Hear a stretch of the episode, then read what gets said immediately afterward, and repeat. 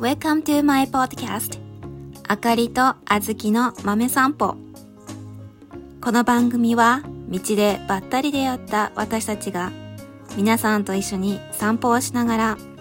ゆったりまったりお話をしていく番組です。あずきとの生活を通して気づいたこと、学んだこと、嬉しかったこと、感動したこと、深いなって思ったことを皆さんにシェアしていきながら、一緒に飼い主さんマインドセットを構築していきます。それでは、Let's take a walk!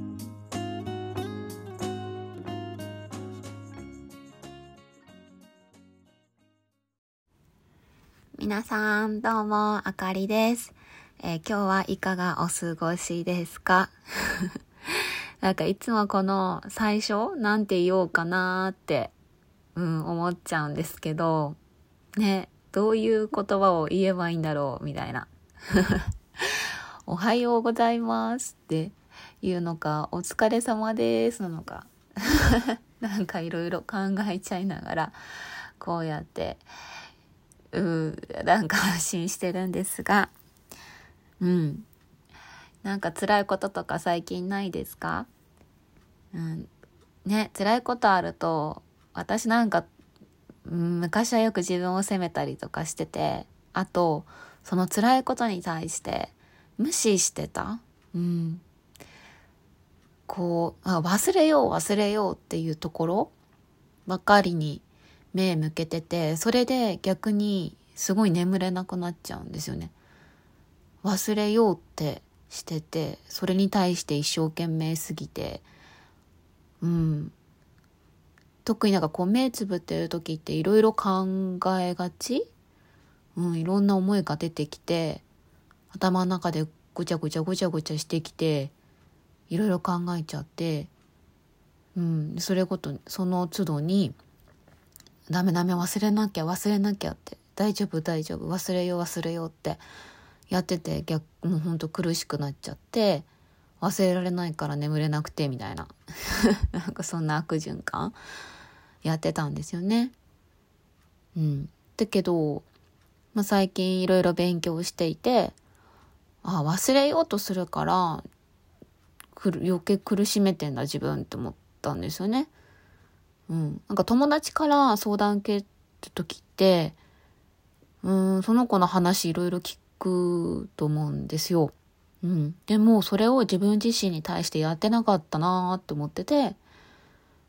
嫌なことがあったらそれを友達と話している感覚で自分自身に独り言みたいな感じでブツブツこうなんか言ってみているんですよ。外じゃなくて家の中でねそうすると結構気分すっきりしたりとか、それでね、寝やすくなることが多くて、だからもし何か悩んでること、悩みある方いたら、ちょっとこれやってみてください。最初は本当にスムーズにいかないと思います。恥ずかしいっていうか、よくわかんないし、しかも私はよくあるのは、なんて言葉に表していいのかわからない感情とかが出てきたときに、めんどくさくなっちゃうっていうか、こういう考えてる時間もったいないとかね、こう思っちゃうんですよ。ねえ。で、だからそういうので余計無視しがちになっちゃってたのかもしれないんですけど、でももうわけわかんないならもうわけわかんないまま、例えばノートにその気持ちを書き出してみたりすると、意外にあれもしかしてこういうことかなとか、文字にして自分の気持ちを見ると意外にこう整理できちゃったりもする。で、全然整理できなくてもそれはそれでよくて、で、よく私はお風呂入ってる時にこういうことかなとか思い浮かぶこともあって、そしたらまたそれを書き留めてとかいろいろやっていて。だから最初はいろいろ自分の気持ちとかまとまらなくて難しいこともあると思うんですけど、何か悩んでいる方がいたら、こういうのもちょっとぜひやってみてほしいなって思います。はい。まあ、前置きはこんな感じで、メインの話じゃなかったのかよっていうあれなんですが、はい。ですね、ちょっと今日は、オーラっていうのかな、それについて、お話ししたいなって思います。この間私友達の結婚式がありました。はい。で、その時にですね、私はライフコーチを取っているんですが、その方から、朝メッセージが届くんですね。で、その方のメッセージに自分の中の光って何ですかっていう問いかけがあったんですよ。で、なんだろう私の光って思いながら、その子の結婚式に友達の結婚式に参加しました。で、それでドレスの色当てクイズっていうのがあって、それに当たった人は、プレゼントをもらえますよっていうのがあったんですよ。で、赤とかオレンジとか青とかピンクか。この色があって、で、私は最初青かなって思ったんですけど、でもオレンジっぽいと思って、オレンジ選んだんです。でも結局その子が着てきたドレスはピンク色だったんですけど、で、それで私そのライフコーチからのメッセージ、思い出して自分の中の光、っていうので、こ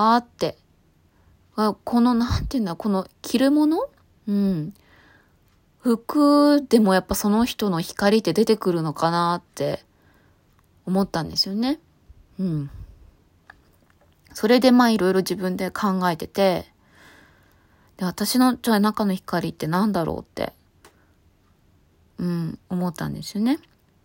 で私ひまわりとか、太陽とか、あと夏が好きってなると、オレンジかなって。だから私、その子に合う色っていうよりかは、やっぱ自分の中でピンときた色、その中で、この色好きっていう色を選んだのかなって思ったんですけど、私もしかしたらオレンジとか、ピンク、そうですね、オレンジ、赤とか、そういう、暖かい色が好きかもしれないって思って。で、いろいろ書き出していって、で、それで、って思ったのが、私の名前の漢字に、色入ってるって。で、私、あかりっていう漢字は、朱色の朱に、里って書いてあかりって思うんですけど、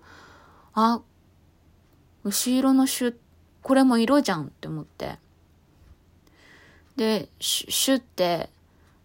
赤とオレンジの中間というかなんて言うんだろうな。そういう色、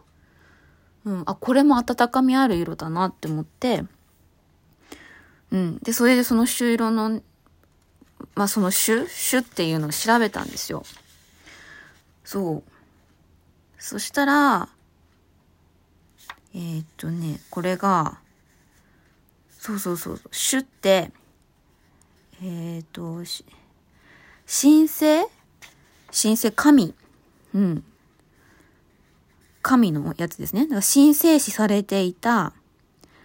火を彷彿とさせる色のため、魔除けの効果があるって言われているらしいんですね。そう。だから神社の前にある鳥居って朱色、になってるもの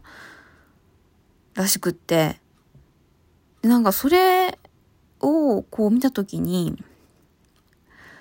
私ってすごい、エネルギーがあるのかなって。自分で自分を、自分で自分の凄さというか、それを勝手に感じたんですけど。あと、それと同時に、やっぱこの名前をつけてくれた、家族。おじいちゃん、おばあちゃん、お父さん、お母さんにすごく感謝したし、で、だから私って、人を助けたい。なんかこう誰か悩みを抱えている人がいると私すごく話聞きたくなっちゃうんですよ。なんかそういうところからももしかしたらやっぱり、名前あと色、そういうのでも私ってなんか出てきてるのかなって思ったんですね。で、最近こうやってポッドキャスト配信したりとかインスタで投稿したりとかしていて、私って、ドッグトレーナーって、言っていて、ポッドキャストでも、犬のことを通して、飼い主さんのマインドセットをってお伝えをしているけれど、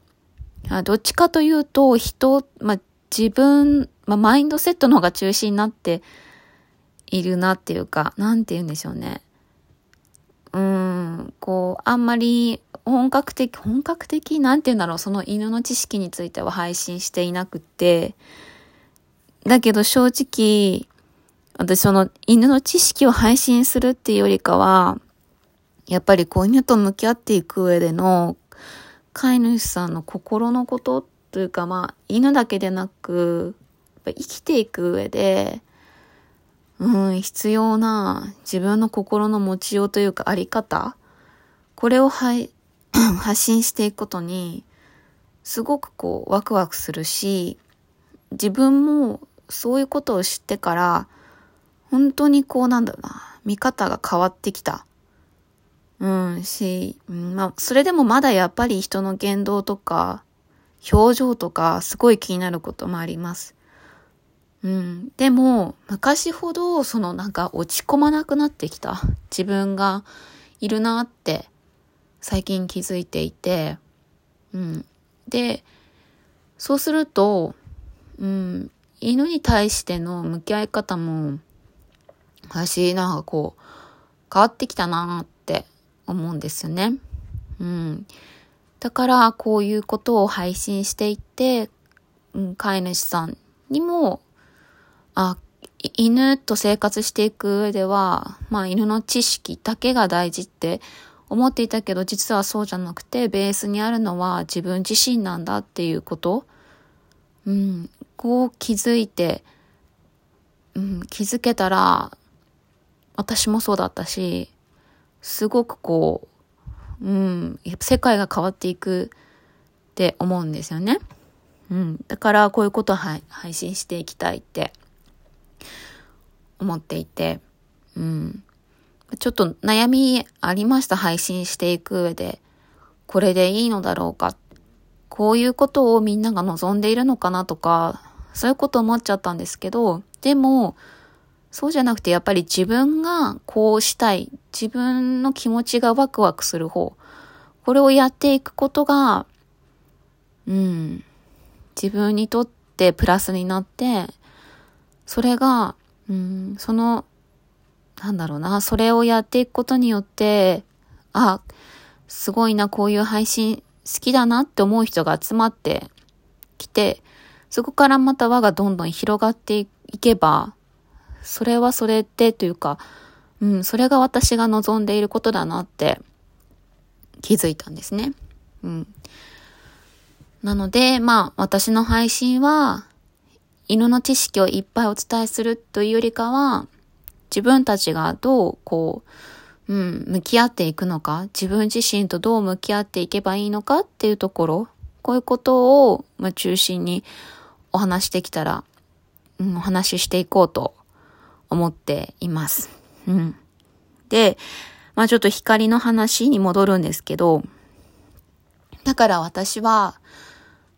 朱色、私の名前の漢字にもあるような、朱色のこの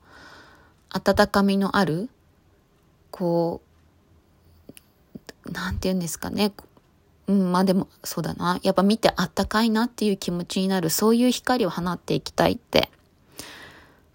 思いました。で、デンマークにいる、この方もドッグトレーナーってお呼びしていいのかな、ビビケリンセさんっていう方がいるんですが、この方は、犬を訓練するんじゃなくて、犬と共生する、これを、実現していくために、その方のメソッドっていうのを配信している、伝えていっている方なんですが、その方、の、短い動画をちょっと私見たときに、犬って、犬って声の調子で、感じるのが 35% で、ボディランゲージは 55%。で、残りの 10% は言葉の選択らしいんですね。で、この円グラフを見て、私はって思ったのは、だから犬が言葉を理解できないっていうのはこういうことなのかってよく言いますよね。お座りって言ってその意味を理解して、いるじゃなくて、これはダメだよって、そのダメって何かっていうところを理解しているんじゃないっていうの聞いたことありませんか？それが、こういうことなんだろうなって私思ったんですよ。その円グラフを見て。私が毎回寄っていたスクールで面白い、ことを言っている先生がいて、お座りって言ってお座りじゃなくても、おにぎりって言ってお座りをさせることも可能なんだよって言ってたんですよ。ね。だから、お座り、わかりますか？なんていうの、だからなんだろう。それこそおにぎりって言ってお座りの行動を取ることが犬はできるし、だからその言葉の意味じゃなくて、意味じゃないっていうのも、この先生の話からもわかると思うんですね。やっぱりその、55% がボディランゲージで、声の調子よりかは、ボディランゲージの方が高いんですが、でも、犬は声の調子で感じ取るって、ビビケさんに言っていて、これってやっぱエネルギーですよね。その人から出るエネルギーを犬も感じ取っているっていうことだと私は考えました。で、そしてこの声の調子っていうのは自分のその気分からも出てくるものだと思うんですね。で、その自分の気分っていうのでやっぱり自分の中の光っていうのも出てくると私は思っていて、寂しそうな感じの人って寂しそうな光、オーラが出ているしエネルギーが出ている。やっぱそこを、犬もがそこを感じ取ってるってことだと思うんですよね。よく犬には何か見えるって言うけど、それからもやっぱオーラ、光、そういうのを犬はとてもわかる動物なんだなって。だとしたらやっぱり犬と一緒に生活をする飼い主さんが、安定している、変に元気すぎていないし、変に沈みすぎてもいない、このいいところのバランスをとって、とっていくこと、それが犬たちのためにもなるんじゃないかなって、そこからでも感じました。もちろん、人も犬も落ち込む時って具合が調子悪い時って出てきます。だからそれが、ダメとかそういうことじゃなくて、そういうことがあった時に、じゃあそこから、平行の安定した気持ちになるために自分をケアしていこうとか、そういうふうにして、日々、毎日過ごしていく。ここが重要だと思うんですよね。そのために、私はやっぱり、1日1回でも、10分15分だけでも、自分と向き合う時間っていうのを作っていくことが大事だと思っているし、私はそれをやっていて、自分ってこういう考え方もあったんだっていう新しい発見にもなって、うん。で、この、なんだろうな、朝の習、私はこれは朝やってるんですけど、この朝の習慣を続けていくことによって、お昼っていうのかな、なんかその朝の習慣終わった後も、そういう考えが出やすくなってきた。その時の自分の考えが出やすくなってきたなって。どうしても人間って朝やったことを、朝こうだって思ったことを忘れがちとか忘れてしまいがちだと思うんですけど、こう続けていくことによってふとした時っていうか何かあった時にこういう考えこういう考えあるよねってもうちょっと一回自分と向き合ってみようっていうそういう切り替えができるようになってきたなってそう切り替えができるようになってきたんですね。で、だからこういうのって本当に大事だなって、自分がやっぱり不安定だと犬だけじゃなくてやっぱり人もそういうの感じたことあると思うんですよね。で、一緒に沈んじゃうってそれっていわゆる健康な、健康ではないし、心も体も健康だからこそ、本当の健康って言えると思うんですね。私はその中のだからなんだろうな、心の中の健康、これについても、サポートというか、何かお伝えできるような配信をしていきたいなとも思っています。はい。ということで、どうでしょうか皆さん、自分の中の光って何かなって、私はライフコーチからの質問を受けたんですが、今度は私から皆さんに質問をしたいと思います。あなたの中の光って何っていうところ、これを考えて、その日に思い浮かばなくっても、時間をかけてでも全然いいので、その光を見つけていってみてください。はい。では、今日のお散歩はこれで終わりにします。皆さん、良い週末をお過ごしください。はい。じゃあ、バイバイ。またね。今日も私とあずきと一緒に散歩してくれてありがとうございます。楽しい散歩だったなって思ったら、ぜひ SNS でお友達にシェアしてください。私のインスタグラムのアカウント名はakari.sunflower_mind です。よかったらこちらもチェックしてみてください。OK、それでは次回の散歩でまたお会いしましょう。See you next walk. Bye.